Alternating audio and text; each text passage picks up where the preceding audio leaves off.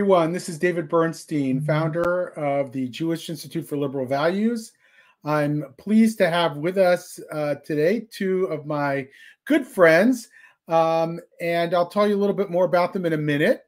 Um, this series that we're doing um, on Shine a Light on Anti Semitism is part of a major national program uh, called Shine a Light and it is meant to expose the issues of anti-Semitism both inside the Jewish community and outside, and to raise awareness of what we can do together to fight anti-Semitism.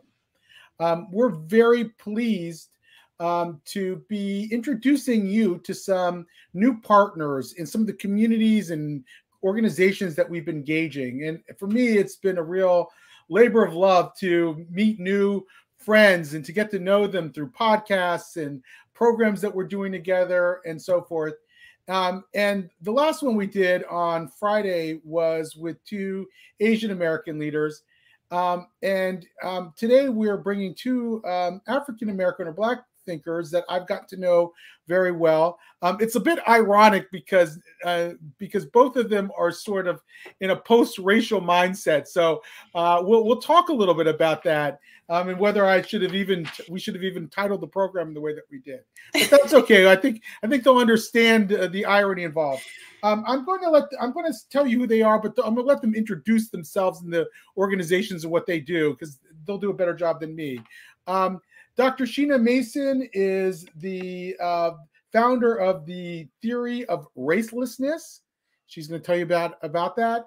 Um, and Greg Thomas is the CEO of the Jazz Leadership Project, and also someone who we've gotten to, who's worked diligently eh, on the issue of anti-Semitism. I'm going to want we're going to want to hear more about that as well. So, um, Sheena, why don't we start with you? Tell us about the theory of who you are and the theory of racelessness. So I'm Dr. Sheena Mason. I'm assistant professor at SUNY Oneonta. I teach all things English literature, and I'm also the president and co-founder of Theory of Racelessness. Theory of Racelessness is an educational consulting business where we teach people alternative philosophies of race and by extension alternative philosophies of racism and we help people free themselves from the box racism creates and tries to pigeonhole us in. And while we didn't start our work in a, a, sort as a sort of counter to the contemporary DEI and anti-racist practices, um, we found that many people view us as one of the solutions to such such work that is ironically perpetuating and upholding the problem of racism. Great, Greg, tell us about yourself and the Jazz Leadership Project. Thank you so much for inviting me, David. excuse me, great to join Dr. Sheena Mason again in, in conversation. Um, the Jazz Leadership Project is an enterprise focused on leadership and team development, focusing on the or through the principles and practices of jazz music. There are, it's primarily organizational work in which we work with uh, companies, corporations, and teams to enhance their leadership capacity and their ability to work together collaboratively. As an extension of such leadership work, the Jazz Leadership Project has also been involved in civic leadership. We feel it's a responsibility as citizens of the United States of America to not only focus on business enterprise, but focus on our citizenship and how, and what we can do to enhance civic relationships and civil relationships as Americans. So I'll, I'll leave it there. there. There are more details to that, which I'm sure we'll get into since uh, you and your organization and organizations have been involved in some of those projects, David. And you know also. Absolutely. So let, us just take a second to sort of define, in your view, the current ideological moment. You know, um, we're in a very, I think it's safe to say, polarized moment. Um, we are all on here partly because we are concerned about the state of liberal discourse in this country. Um, Greg, why don't we start with you? What are what are your thoughts and concerns about where this country is today, where the discourse in this country is today? Well, it's it's very concerning. Um, when you look at the history of the country, it is not unusual for there to be ideological differentiation. Please excuse me. um, however, the current moment um, has a particular set of dangers attendant to it, particularly when you look at the extremes. Um, I've written about my own declaration as a radical moderate. So I, I, feel that the extremes of political discourse on the right and the left, liberal, conservative in particular, um, often gets more attention in the mainstream media and social media than voices who are trying to learn how, in a pluralistic society, we can work together, maintain and respect our differences, but find points of commonality and points in which we can focus on how we can work together and move together forward in unity. Um, so I'm finding that it's troubling because, as you alluded to, David, just the very idea of liberal principles, classically liberal principles of dialogue in a pluralistic society seems to be challenged by some of these ideological forces. And that being a very foundation of the nation. If you look at uh, the process through which the founders engaged in debate, discourse, in order to come up with the what Ralph Ellison called our sacred documents, it happened through dialogue and debate. So if we cannot speak freely about issues, then we have uh, we're pulling the rug from under some of the very foundations that our democracy is based on. Sheena, what do you think? Yeah, I I think that it's ironic because I study African American literature, American literature, and Caribbean literature. And so I'm very well aware of how what I see happening in the public sphere increasingly isn't anything new, especially as it pertains to topics around race and racism. It's actually nothing new. And the attempt to marginalize and exclude particular voices, often racialized as Black voices, from the public sphere of debate is a, is the genesis of my work and interest in uh, really grappling with and understanding what is race, what is racism, what is it to be anti-racist, and what what will it take to solve or resolve, unify, and heal um, such areas of contention, right? And so it's ironic to me because the marginalization ex- and excluding aren't new, at least as it pertains to that particular thread. But what is especially harmful now, I think, is something something of what Greg just mentioned, which speaks to the sort of discounting of dissenting opinions, but that the discounting and devaluing of those particular voices and opinions under the guise of what's progressive and, and liberal and right and just and good. Um, so that anyone else who has a different framework, different way of thinking, of seeing oneself, of seeing the world is demonized and in some ways devalued and demoralized.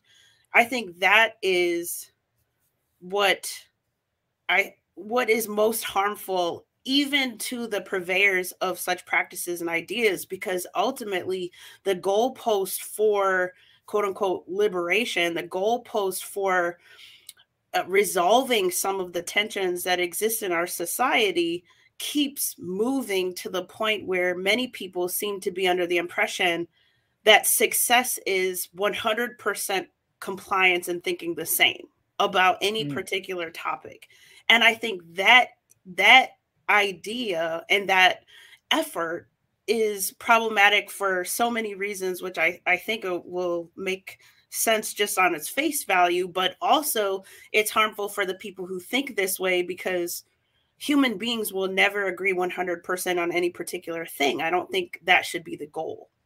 Mm. Yeah. It, it seems that in a way, people are trying to squelch diversity in the name of diversity. Um, I, I want to. I'm going to bring you back on here, Sheena, because we we you have uh, the theory of racelessness, and I want to talk a little bit uh, about what that is and how you see race and racism. Well, and then I'll have um, Greg uh, comment on that as well. But why don't we start with you? So there are six philosophies of race, and each of us holds two of those philosophies, even without having the language to name the thing. The philosophies of race that are most practiced in the United States are sort of default philosophies that are taught through the type of thing that's being called anti-racist work currently.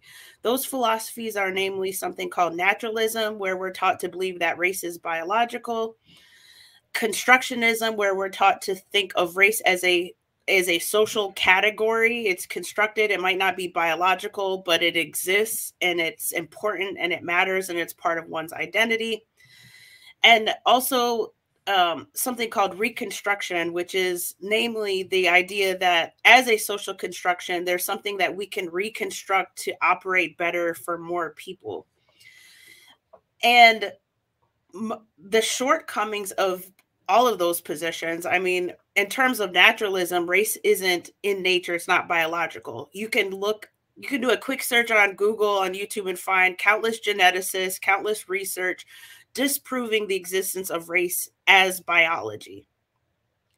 As it pertains to the constructionist conception of race, part of the shortcoming of that philosophy is that it insists on the reconstruction of race from within the same category that that one is is um, trying to dismantle in a lot of ways, usually because of how racism operates in society.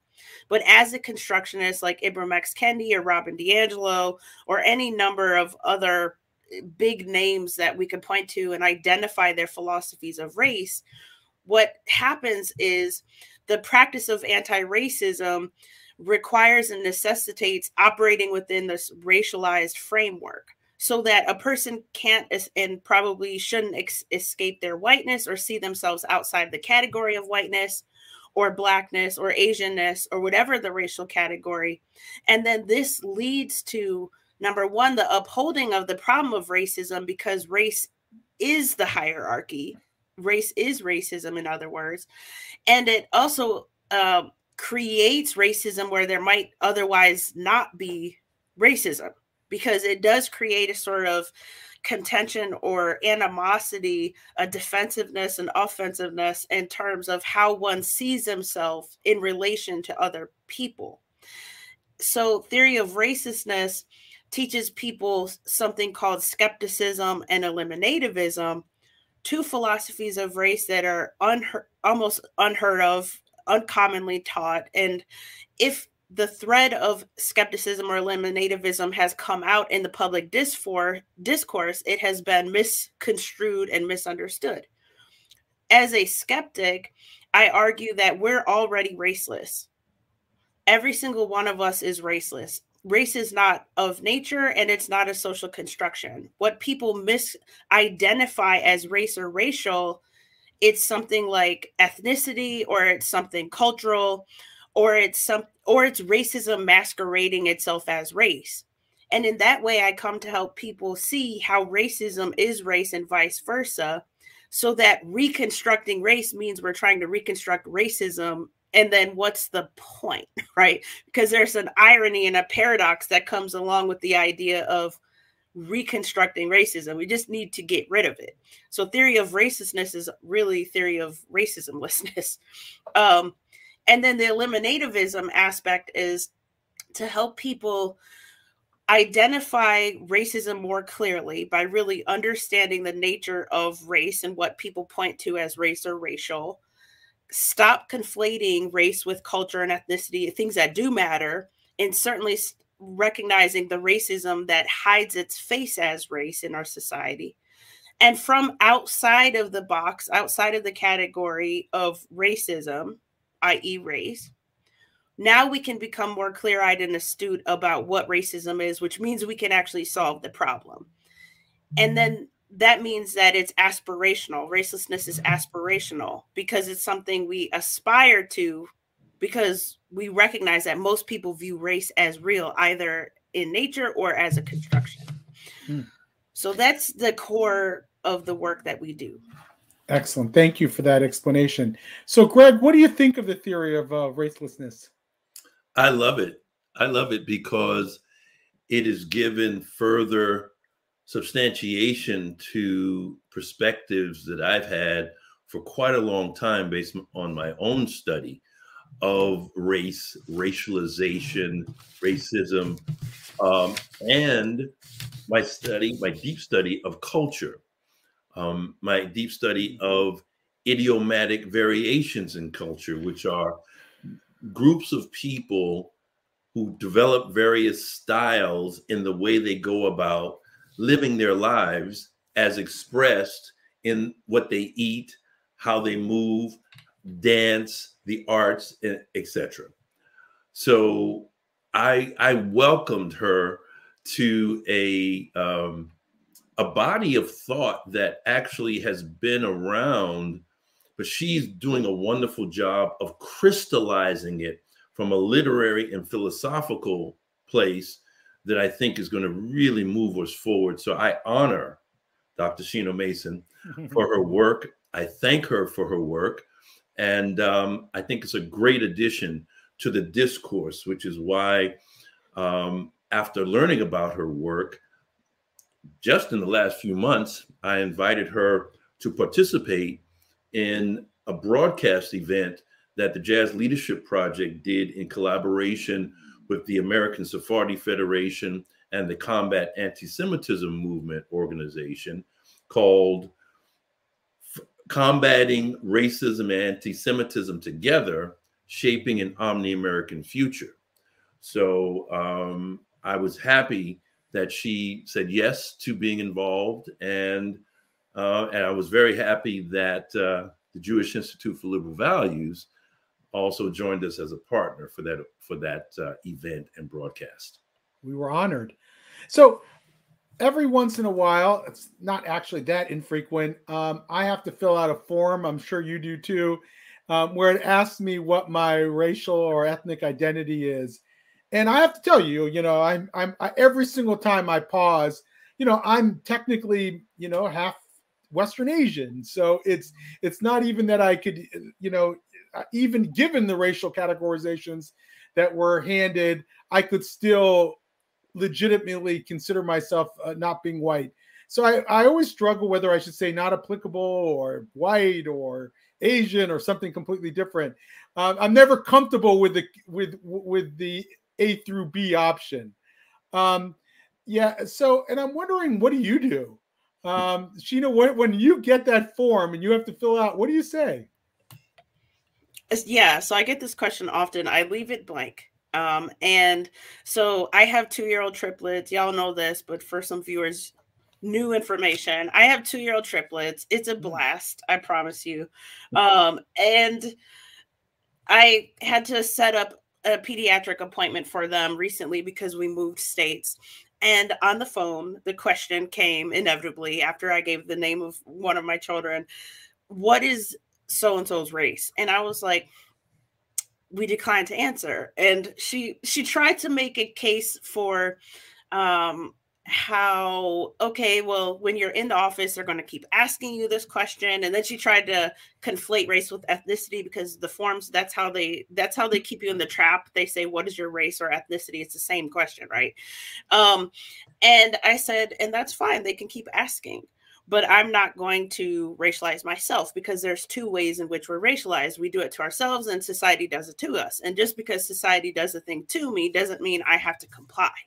Right. And I think that more people recognize that for themselves and leave that box blank or choose decline to answer or whatever, um, then the less power the category will have. And then the institutions and people at large will then be less able to um, to discriminate based on the blankness of those categories. And then I think it'll be something that'll go out of practice if enough people aren't are refusing to ch- to check the box if that makes sense. Greg, what do you check? Um for many years I would check black or African American.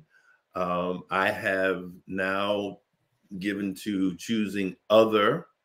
Um, I usually do answer other, and uh, maybe it's the uh, you know me following certain uh, practices.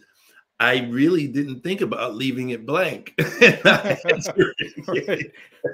Me so neither. You know, again, you know, for adding to that strategic approach, uh, I think that's that can that can be a, a good way of, of dealing with it because it is in the categorization itself and the and the racialization that the categorization uh, comes from that reinforces the very idea of race which is racist it can be unwitting it could be not on purpose it can not you know i mean in terms of the people who are tracking it Sure. Uh, of course, people say, well, if you don't track it, then you can't counter it.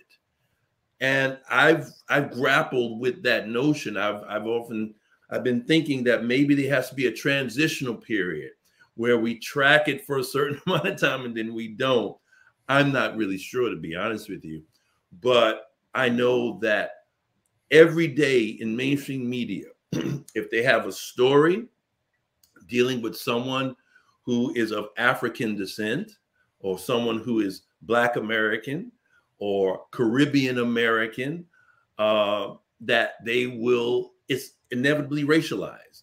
Black this, black that, which just re- it reinforces it. It reinforces it. So um, I think we have to be very vigilant in the way that we language our own identity and the identities of others.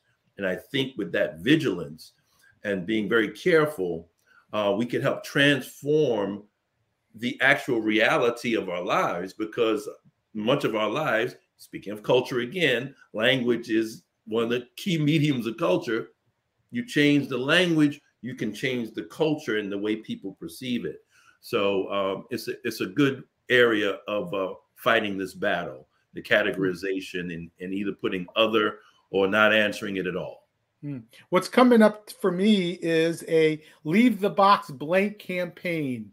Maybe one of these days. So, uh, well, I uh, saw I saw on Twitter somebody started the hashtag. It was something like race census twenty thirty race free, or it was something like that. I'm probably getting the ordering of the words wrong, but essentially um, the idea that in the next census, race will be not uh, an option, right? Um, and, and I think I think what's interesting is we we're really taught largely through media, but also through our school systems to think in this sort of racialist ideological framework. So that the absence of so-called race then becomes or feels uncomfortable and then we, and then the you know perfectly logical and valid concern of can we actually combat racism if we're not getting particular information often comes up but the ironic part to me is more often than not when race is included as uh as as some sort of data collection if we were really astute consumers and readers of data and certain information we would come to have certain ideas of how systemic racism works or what systemic racism is dispelled and we would come to recognize that we really would benefit from a, more socioeconomic focus as opposed to a racism you know racist anti-racist focus because the people who who are presumed to be impacted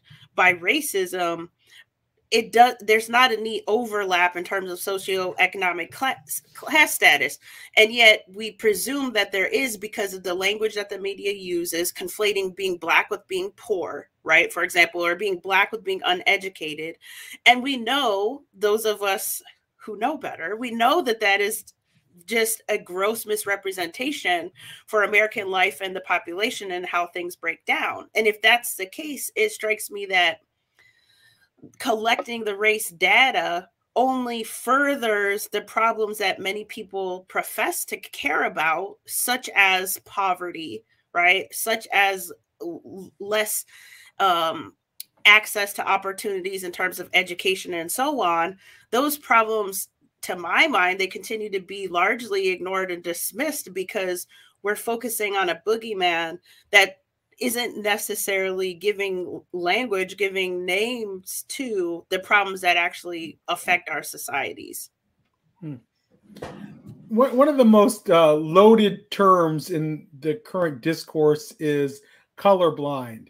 Mm. Um, and, you know, I, I always, uh, in fact, I've heard people label just the use of the term as a microaggression. Um, I'm colorblind. Um, the, the, it, it, strikes me that it's that that um, when someone says that there's two ways of understanding that, and maybe you'll give me a, more than two ways of understanding. I suspect so. Um, is one is that I literally don't see color. You know, if you took the term literally, um, which I don't think is true. I think we're all conditioned to see color. Um, or that I'm colorblind and that I aspire to live in a society that doesn't racialize, that doesn't attribute value to race. How, uh, let me start with you, Greg. How, how do you see that? What does colorblind bring up for you, and how do you regard the use of that term? Well, colorblind to me brings up a from the 60s, I think, an aspiration that, as you said with your second definition, that people had to not allow the color of one's skin to be the basis of judging people when it should be the content of their character, which is a phrase, of course, we know from Reverend Dr. Martin Luther King Jr. Um, I think the first definition is literally not true unless you are literally blind. Um, mm-hmm. I, I don't think that a colorblind aspiration is uh, a microaggression. I, have got to say that uh, much of the discourse on microaggressions, I'm almost 60 years old and I've seen a lot and I've studied a lot. So, what some people call microaggressions today would be laughed at by my ancestors who went through a way worse, or to, to, to riff on in a way my southern ancestors, way worse than mm-hmm. this. Okay. At the same time, you know, there are there are microaggressions. There are little yes. things that, particularly today, that can happen. Okay, I've I got family who, um, and and this gets to Sheena's point about the social economic piece. I have family who are working class. I have family who, uh, like home health care worker, for example and there are instances where she is she feels that she is demeaned in part at least because of race. And it's tricky because sometimes you don't know whether it's race or gender or the kind of work that she's doing or a combination thereof okay? Right. Um, there are people who are uh, if they're on food stamps or in, involved in the snap program they're very sensitive to when they give that snap card whether they're going to be looked down upon because they have that. And this this is across race. Sure. Okay?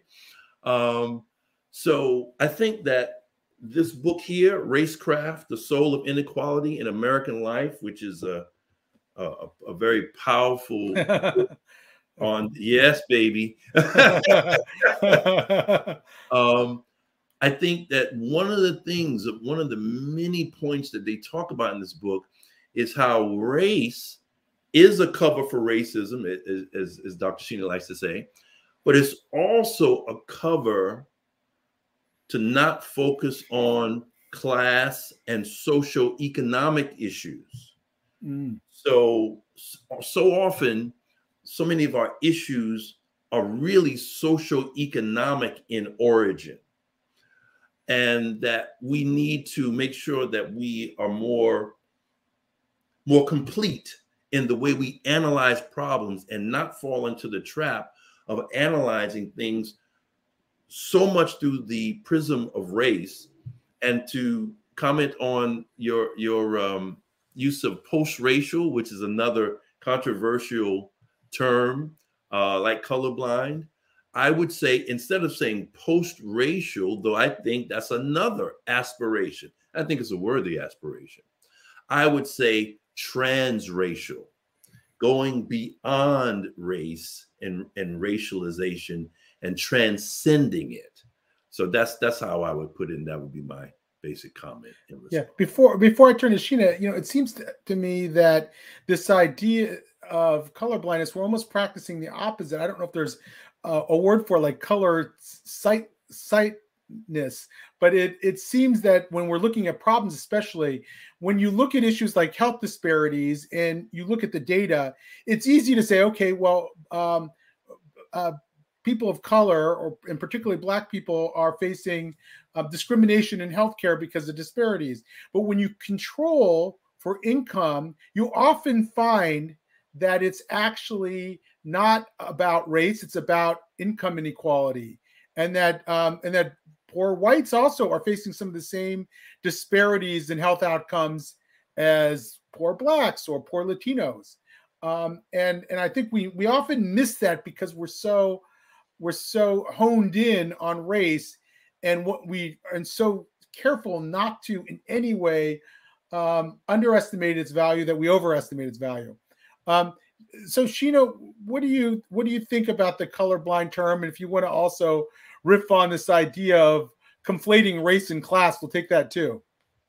Yeah. So color blindness, the reason why it's uh, a hot topic, we'll say, for many people, or a point of contention for many people, is that often people who express ideas of color blindness also discount the existence of racism and mm. discount the impact and the history of racism so for many people, when they hear Patricia Williams in 1997 is a very dated book, but she wrote about the paradox of, of, of color blindness in these ways because what many people hear at expressions of color blindness is you don't see my color, thereby you don't see my race, thereby you don't see racism and the racism that I face or people who look like me face, right? Mm-hmm. And you see this type of language in, in, a lot in the in the public discourse and this these sort of knee-jerk reactions to expressions of color blindness for this primary reason, which is more evidence for me when I say racism is race because if you interpret somebody who says I don't see color right which is a proxy for race as saying i don't see racism voila it's it's the same thing. Um and and so that's a question i get often which is how is theory of racelessness different or how is it not color blindness? Well to be colorblind the idea is many very well intended people want to be able to perceive race i.e they want to see they see color but they don't want that to dictate how they treat somebody or how they themselves are treated right? In the likes in the in the spirit of Martin Luther King Jr. But and that's a that's a positive, I would say that's a very positive aspiration. Theory of racelessness though helps people understand and discover for themselves how there's nothing to ignore right? There is no race to perceive and then ignore and try to combat. Because ultimately, if we still believe and uphold the idea of race, the hierarchy is still there and comes with it. And even if you are diligent and vigilant enough indeed to not let that impact how you treat people, there is a sort of unhealthiness that comes with perceiving oneself, never mind other people, perceiving oneself through a racialized framework. And uh, we can, the good news is we can liberate ourselves from the category. We can transcend race thereby transcending racism.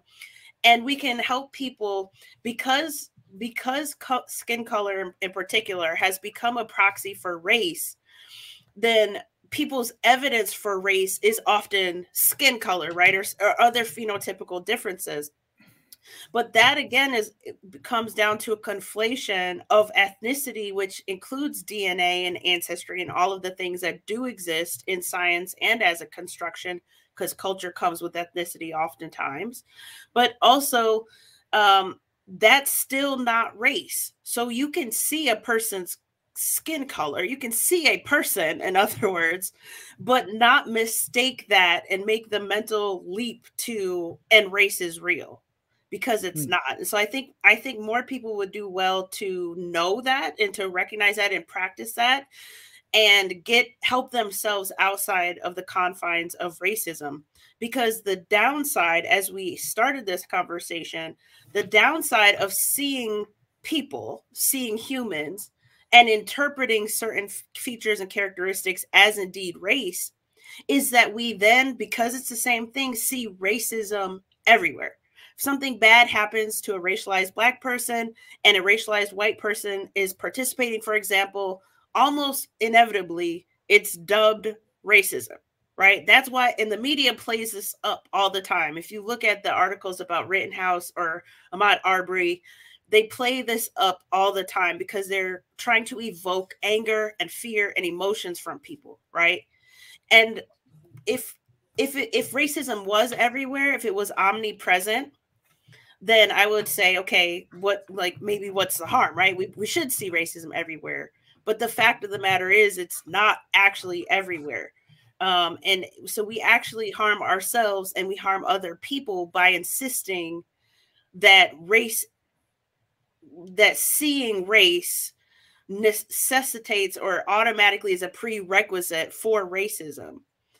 Um, so anyway, I, I would just say that color blindness is a good aspiration, but it doesn't get us to to what I think more of us actually want, which is to really see the content of people's characters and to be seen for the content of our character, primarily because it's still upholding the idea of race. But the good news is we can help people outside of those confines and stop conflating ethnicity and, and race and culture and all of those things as part of the process. Hmm. So use the term uh, omnipresent of racism. It made me think of the Omni American program that uh, that Greg just put on on anti-Semitism and racism. Greg, tell us about that and how you how you came up with that uh, idea I know you were sort of one of the main initiators of it. Tell us a little bit about what your your thinking has been there. Well, the the phrase omni American comes from the title of Albert Murray's first book in 1970, The Omni Americans. Um, and it is a it's a way of saying all American or all Americanness uh, but using omni. It is a term that recognizes the plurality, the great diversity and tributaries of backgrounds, traditions, idioms, lingos, etc., that have made America America. At the same time, it recognizes that there is, there are common principles and values that we share based on those sacred documents that I alluded to earlier, which to detail, uh, we are talking about Declaration of Independence, Bill of Rights, the Constitution, and I would add Lincoln's second inaugural address to that. Um, and based on those principles and values, we have something to measure whether or not we are fulfilling the social contract that Dr. King talked about, or whether we're not. And we also have a lighthouse of aspiration to continue moving towards.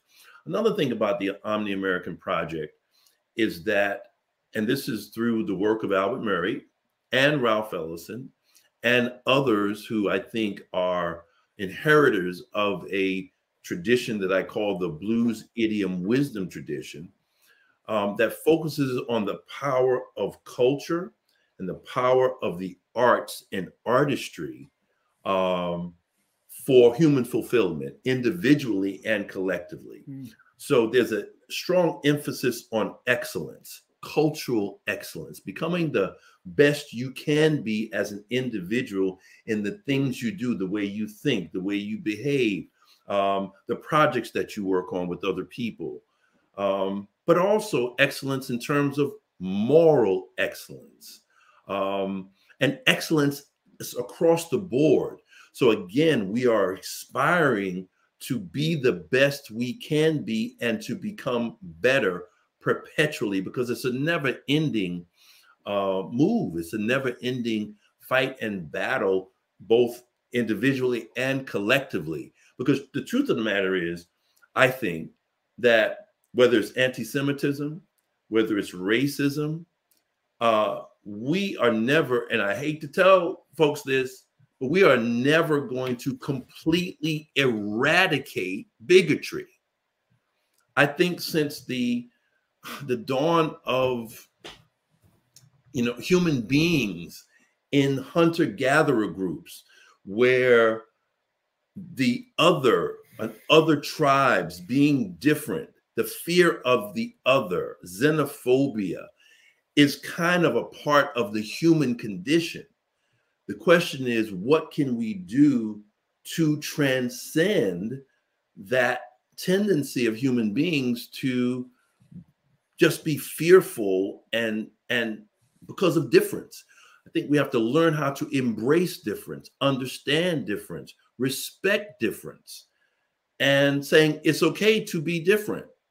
And then we still have things that we can work on and towards together and that's what that uh, combating racism and anti-semitism together shaping an omni american future event which happened um, in uh, uh, late October was about. And that was the first of an annual event. And there will be ongoing activities and content uh, in between those annual events. Hmm. So, what, what the Omni American idea is really to be able to see our common humanity amongst our differences. Is that right? That's a good way of putting it. That's a good way of putting it. And even though the focus is on the American or uh, Americanness, uh, on Americanness in a way, but it's real. It's not just about North America. It's really a conception that I lean on, um, based on the work of philosopher Anthony Appiah and also uh, philosopher Danielle Allen, who's written on the concept of rooted cosmopolitanism, which I think is a wonderful phrase and philosophy that says that we can be rooted in particular traditions, whether that's religious, ethnic, or otherwise. But we can also be cosmopolitan in that we are citizens of the world and even of the cosmos at the same time. These are not um, these are not dependent clauses. It's, I mean, or, or, or I'm sorry, these are not separate boxes that if you're rooted in certain traditions and histories and cultures, that you can't also be cosmopolitan at the same time. So mm. this conception of the omni-American is really a conception that is dealing with a more even world consideration or planetary consideration. Because Murray, who was a mentor of mine, he would love to say that as an American, the entire history of human beings and human civilization was his inheritance as an American. So it's you know one of the things about cosmopolitans, nothing is foreign to me mm. per se. I may not be indigenous to it, but that doesn't mean I can't learn about it. That doesn't mean I can't uh, uh, embrace aspects of it and even incorporate it into my own life if I choose to do that. So that's that, that's that that sounds very much on the opposite end of the spectrum as this idea of cultural appropriation, which treats the use of another culture's um, artifacts or expressions as as problematic. But you seem to be saying that that's something we could even aspire to. Correct me if I'm wrong. Not only is it something we can aspire to, that's the way culture works. Amen. Culture is an exchange, an interchange of beliefs and practices and values. That's the way culture has worked for thousands of years. Even when there is a situation where there is a conquering group or conquering people, they very often are deeply influenced by the cultures of the people they have come to dominate in political, social, and economic terms. That happened in America, that happened in Greece, that happened in Rome, that happened all over the world, and vice versa. There are this, that's the way culture works. So, and I'm talking about just the reality of culture. Now, is cultural appropriation a thing? It's not totally false. No, if you right. if you steal something, claim it as your own, and don't acknowledge the originators of something, that's cultural appropriation. But if you respect and give it honor, and in terms of like, let's take jazz for example, there are so many great quote unquote white American jazz artists who acknowledge that jazz was founded and innovated by Black Americans, a term, by the way, for me, that is ethnic and cultural. They honor that and they learn the idiom because why is that foreign to them? They're Americans. Jazz is an American art form, so why should it be foreign? And not only do so called white Americans do, but around the world, musicians have been profoundly yes. influenced by jazz and have aspired to play it within their own uh, idiomatic uh, way so that they'll incorporate aspects of like Vijay Iyer, for example, um, who's Indian. I mean, he incorporates not only aspects of his ethnic Indian heritage, but other musical forms also. That's just the way culture works. So it's, it's something that it is, but it's also something we aspire to and if it's a question of how we frame these things, what are the, how do we perceive uh, these dynamics? These are cultural dynamics. These are not racial dynamics. Okay, because of my my color of my skin, I can play jazz. No, I have to go through years of practice on my horn or in my in my singing in order to master or attempt to master an art form and anybody else who would want to do that has to do the same. That's true for basketball. That's true for any number of areas that we can point to that are examples of culture in action or material culture. Hmm. Yeah. What, go ahead. Yep.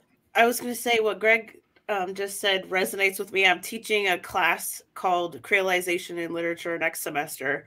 And I'm calling on the likes of Édouard Glissant, who has a very um, rhizomatic view of identity. And he talks about glissant and other west indian writers. They talk about how um, too often especially in the west we tend to think of origins in singular terms. And so there's often this quest largely because of how racialist ideology operates there's this quest to to always find one's origin and a sort of discounting and devaluing and uh, eh, the understanding that cultural formation is multi-directional um, and uh, for better or for worse that's what happened largely after and as a result of the middle passage. And in that multi-directional cultural formation and process because we still are encouraged and we encourage our youth to think of each other largely in segregated terms that is black and white or asian really racialized terms there's this um this extension of that thought that becomes problematic and hinders us from really recognizing the shared humanity greg was so artfully explaining and describing and pointing to because racism operates within the language and the practice of race. And if that's the case, and we're prevented oftentimes from seeing our cultural similarities, from seeing our Americanness, from seeing how to be American is to participate in culture in a variety of different ways, and that that no no two of us really share a culture because of race, right? Culture produces race. Race doesn't produce culture, as Greg I think was also saying, or at least how I'm interpreting him and if we when we when we can help people outside of the box of racism which i spell with the word race in it then then we can help them uh, really grapple with ideas such as cultural appropriation, which I think can help people unlock other aspects of who they are culturally and who their neighbor is culturally, who their classmate is culturally, uh, which I think only expands our recognition of, of each other's shared humanities. And I think there's this emphasis on uh, going back 360 to how we started this conversation. There is this emphasis on difference, but the, the emphasis is being placed largely on immutable characteristics. Again, skin color being a proxy for race and so on and so forth, such that the diversity is supposed that it's that we are really tricking ourselves into thinking we're increasing or or honoring or elevating is misleading because then when you have something called diversity of thought which exists inside newsflash every single racialized group in the country and in the world um, then all of a sudden we want to squash that diversity. That's not the diversity we want. We just want the sort of stereotypical upholding of what race is. And thereby somebody can culturally appropriate just by you know wearing their hair a certain way or wearing a certain t-shirt or singing a certain song. And the divisiveness the racism that comes along with that because it's attached i think is really precluding more people from seeing themselves and seeing other people with the grace and love and humanity that i think we each deserve. Mm. um, but there are solutions and there are are alternatives. And the type of work that greg does with helping emphasize culture but not just emphasizing cultural differences but also pointing to similarities and sort of sh- the sharedness of culture i think is in large part going to be what what helps move things like theory of racelessness forward and also becomes a result of work like theory of racelessness there's a synergy there because it's definitely interconnected. Yeah. You know, it seems to me that if you were trying to design a discourse that was pulling that would pull people apart rather than bring them together, you'd emphasize things like cultural appropriation and you'd broaden the discourse around microaggressions to make them, you know, apply in places where really they shouldn't. And you'd um, you'd racialize everything you possibly could, and you'd emphasize whiteness and blackness and so forth. Um, and it seems that that's what we've been sort of lurching into in this current ideological moment. And it sounds like you're both saying there's another way to do this. There's another way to think about who we are and how we fit into this world and how we can make common cause and make this country a better place to make this world a better place. Um, absolutely, absolutely, David. Um, a lot of this we're talking about with these this particular um, ideology that I frame in the context of a kind of a postmodern progressivism um, not only reifies and reinforces race and therefore is racially essentialistic, which when I did graduate work in the 90s, being an essentialist was a no no. And it seems like there were certain lessons from the critical race theory that I studied then that have been lost, like the focus on agency. Back then, it was like we must marginalized groups must have agency. It seemed like they threw that out the window and focus on victimization. Um, but I would say that focusing on immutable characteristics, things you cannot change, uh, is a is a very dangerous route. Which, when you focus on certain ideologies, those can change. When you focus on cultural idioms, those things can be embraced. But if you're just focusing on race and and we have to we have to acknowledge it. I am not trying to, as an expression that I've came up with in the last year through some conversations that I've had with some folks, where it's not about racial bypassing. It's not about we're trying to not recognize the problems that still exist and have existed based on race, racialization, and racism. That's not it. But if you are hyper focused on that, to the exclusion of other dynamics that influence human situations and predicaments and problems, then you just you're you're not you don't have a large enough sphere of analysis to be able to take wise and pragmatic action to counter some of those problems. And you end up, as, as Sheena said earlier, you, you end up furthering those problems even unwittingly. But this is the thing. A lot of times we're talking about power. Now, that's on a couple levels. It's on the level of when you look at postmodernism, when you look at certain French uh, post structuralist and postmodern thinkers, the focus is on power relations. So the thing that happens is that we have now people who have been very strongly immersed in that type of, of worldview, of way of looking at and analyzing human dynamics. We have the exercising of power in social institutions. And they're doing it and they're and they're very con and they're because the focus in that realm is on language, they're very sophisticated in the way they use language. And so to counter it, we do have to present other alternatives. We have to critique it. And I also think we have to say where we say those, some of the perspectives are valid. I think we really have to do both. But there are other ways of seeing and conceiving of our problems, our situations, and how we can move forward than just that. Then either say, I'll mention those extremes, uh, a white nationalist view on one side and a anti-racist in the mode of a postmodern progressive perspectives. There are other ways of seeing things, analyzing things, mm. definitely other ways to move forward. So thank you for having us on so we could discuss some of those ways. Yeah. You know, a, a, few months ago, one of our first live stream events at the Jewish Institute for Liberal Values was on new paradigms on Black Jewish relations.